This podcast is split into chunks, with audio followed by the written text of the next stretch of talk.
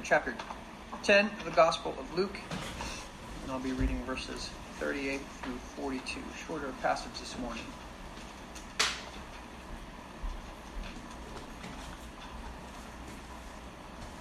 Listen again, this is the Word of God. As they went on their way, Jesus entered a village, and a woman named Martha welcomed him into her house. And she had a sister called Mary, who sat at the Lord's feet and listened to his teaching. But Martha was distracted with much serving, and she went up to him and said, Lord, do you not care that my sister has left me to serve alone? Tell her then to help me. But the Lord answered her, Martha, Martha, you are anxious and troubled about many things, but one thing is necessary. Mary has chosen the good portion which will not be taken away from her. The grass withers and the flower fades. The word of our Lord will stand forever. You may be seated.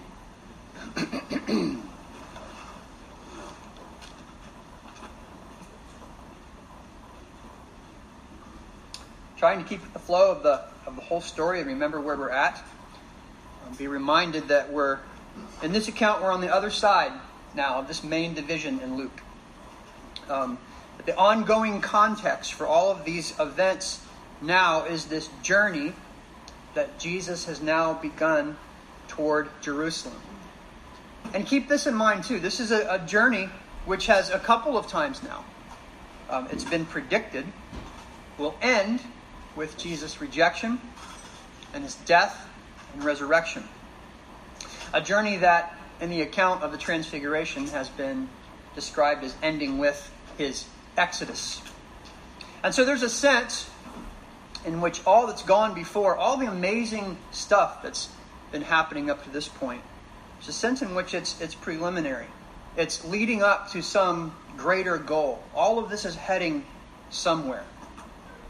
Now, Luke tells us that in this passage that it's on this journey that Jesus enters a village. Now, if we're remembering back, this language may bring to mind the instructions that Jesus had been given his disciples. Now, twice as he's sent them out, and in one circumstance sent them out ahead of him in the places he was going to go, and the instructions that he had given them about when you enter a village, here's what you do. If you're received this way, respond this way.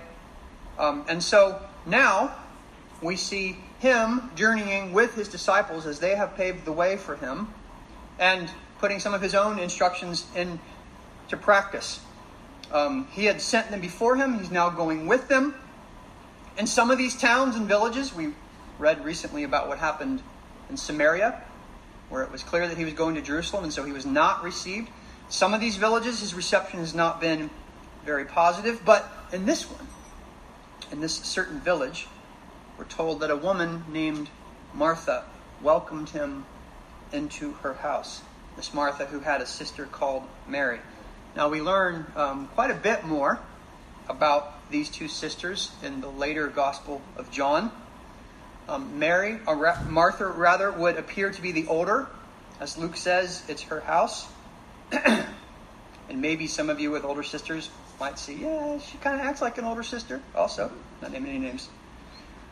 But Mary and Martha also have a brother Lazarus, who's not mentioned in this account, but in John. And in John, it's clear that these three siblings are, are special in Jesus' heart. It, it's John goes out of his way to say Jesus loved Lazarus and Martha and Mary, his sisters. And so it's, it's only natural in a sense that um, as Jesus is passing through on his way to Jerusalem, he would be joyfully welcomed into this house of those he loves. And picture the scene, and especially the contrast of what's happening. As Jesus is going to this very, very difficult mission that he's been given, um, this place of special warmth along the road on a difficult journey. Um, you know what it's like to, you know, the expression is to walk the green mile, to be headed towards something that you just really, really, really don't want to do. And maybe you've experienced sometimes someone coming alongside and giving you encouragement or comfort as you're headed toward that difficult task. And you know what a joy and what a blessing that can be. Well, it's that welcome It's that hospitality that's serving as the setting for this account. But the real development in the story begins with a description of the younger Mary's activity. Of course, it'd be more proper to say her inactivity, right? Because she's described as the one who has sat at the Lord's feet and listened to his teaching. A couple of things about this. First, note that this sitting is not merely a description of her of her posture. Um, this was language describing a relationship of discipleship. Paul himself will say in volume 2 of Luke's Gospel, in the book of Acts, how he sat at the feet of Gamaliel. This was just standard terminology you used to say, I am a devoted disciple of this teacher. And so, this is what Mary is doing. She is acting and relating to Jesus as a disciple. Now, what would have been particularly striking to the original reader is that rabbis really didn't take female disciples in this way.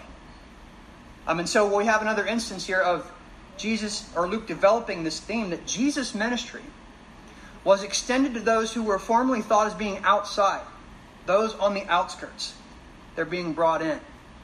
And this is an important point for us as well to realize that there isn't anyone who is excluded from being a full disciple to Jesus. Now, what is this teaching to which Mary is listening? Let's not forget, again, the heavy emphasis that Luke has been placing on the word, the teaching of Jesus all through this. Um, the, the great works that Jesus has been doing, have, he has been doing by this powerful word. The great healings and freedom and release of bondage, of people from bondage to um, demonic oppression. It's the word that's doing this. And those things are just illustrating something greater that the Word is able to do and powerful to do and effective in doing, and that is bringing about the forgiveness of our sins and renewing and reconciling our relationship to God. So, this is the Word, this is the teaching that Mary is listening to. The Word that's been working such wonders, the Word that is itself so wonderful. The same Word that we have access to. Now, remember, as you're listening to this story, what Mary is doing, you have every opportunity yourself, even today, to do. What we have here in this scripture is the word of Christ. So it's this word to which Mary is glued fast with undivided attention. But Martha, not so much. Martha, rather, Luke tells us, was distracted with much serving. This is probably a, as good a time as any to note the point of this story is not going to be to devalue acts of service, to say that they're not important. Well, how do we know that? Well, if you remember, last week we just heard a story, a story about the Good Samaritan, a story that heavily emphasized that true love for neighbor expresses itself in what we do to actually help those who are in need. That true obedience to God's commandments demands service we see the mercy of the Good Samaritan actively showed by caring for the wounded man out of his own time, out of his own energy, out of his own financial resources. So, we're not to forget Jesus' teaching in the immediately preceding parable as we enter this account. In fact, because of what we know about where Mary and Martha and Lazarus lived, it's pretty clear that Luke actually took this story from closer to the end of the journey and moved it to the beginning of this journey and nestled it up against the parable of the Good Samaritan so we could have the two of them together to compare and to qualify one another. Now, the problem wasn't that Martha was serving, the problem was with something about how Martha was serving. Again, the language here is that she was distracted by much service. This is saying more than simply there was a lot to do, which presumably there would have been. Remember, Jesus is not traveling alone on this journey, his disciples are with him. It's not just the list is large, it's that the list is having a certain effect on Martha, an effect that it would seem it's not supposed to be having. It says she was distracted with much serving. Well, the question we would ask first is distracted from what? There's a sense, if you look, first of all, you could say generally that she seems by her actions to be distracted from the entire point of hospitality. Well, what is the point of hospitality? Maybe, maybe we even have to think about that and clarify that in our own minds. Um, isn't it to give comfort and ease and refreshment to our guests? Isn't it with their benefit in mind? We want the food to be good. We want the house to smell nice. We want everything to be clean because we know that this is what will be pleasant to the people who we're hosting. It's their comfort with which hospitality is concerned. But look what's happening to Martha here. Martha is distracted. And that distraction develops into irritation. And that irritation builds until she finally pops and comes out with something not likely to make anybody comfortable. And she went up to him and said, Can you see her hands on her hips? Lord, do you not care that my sister has left me to serve alone? And then very subtly, Tell her to help me.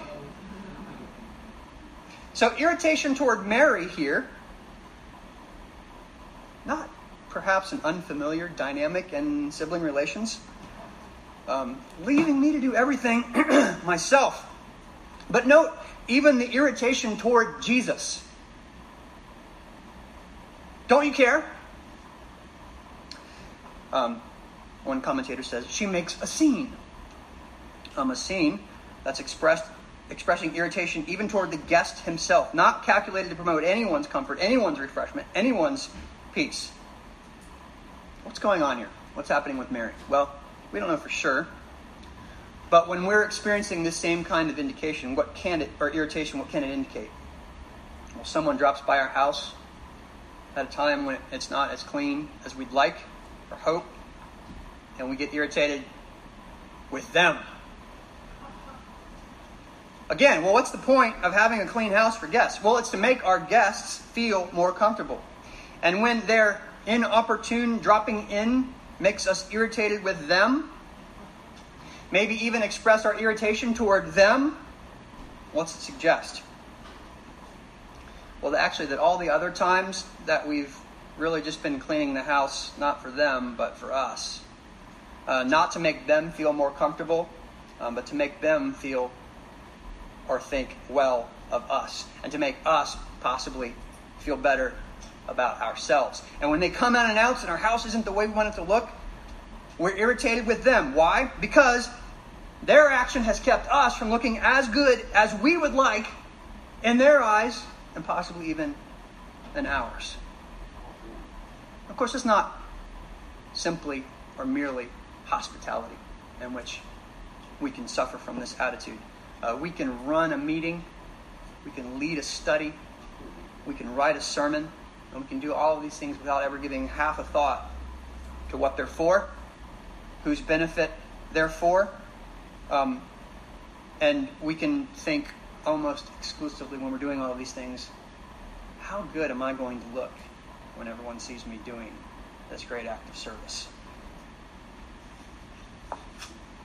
And when we're in that mindset, and anything or anyone, including the person that we're supposed to be blessing, keeps us from looking as good as we'd like, we get irritated. So it seems uh, that maybe Martha has been caught up in a little bit of this. She wants the hospitality to be really good, but she's having trouble making it as good as she would like it to be, and her frustration with the guests seems to indicate it's not really the guests that she's thinking about. Frustration with Mary for not helping, and even with Jesus for not making her help, indicate that she's gotten so caught up in the tasks that she's forgotten the purpose of the gathering. Watch out for this. When you find yourself feeling frustrated toward those you're presumably trying to help and bless, remember to ask yourself Am I doing these things for them? Or am I doing them for myself? I say that's part of the problem with what's happening with Martha here, but I don't think it's the most important problem because it seems that Martha is distracted from the point of her hospitality and service in another way, in a more fundamental way, in a more important way. We begin, we begin to see this as Jesus responds to her demand. First of all, note, note the tone of the response. Um, nothing like Mary's or Martha's tone, rather. The Lord answered her, Martha, Martha. And this would have the same sort of effect in, in the ancient world, in ancient language, as it, it sort of would for us. I mean, this, this is an expression of tenderness toward Martha. This is not the hammer about being ready to be dropped. This is tenderness. Um, this is love for this person. And we see this because Jesus, he doesn't even really give her a rebuke. Um, but what he does give her is a diagnosis. Martha, Martha, says, You are anxious and troubled about many things. Now, here, I think we get a little more insight into why Martha was distracted, more of what was really going on inside. She was experiencing this anxiety. She was being troubled by these things. Why? Because of her perfectionism? Maybe. Because of her self criticism? Because of the desire to be praised, as we've already talked about for her hostessing, which she was having trouble achieving because um, she wasn't getting the help she needed. It's not entirely clear any of these things can happen to us, but here, from Jesus' response, is what is very clear. It was more anxiety and it was more trouble than she was supposed to be experiencing.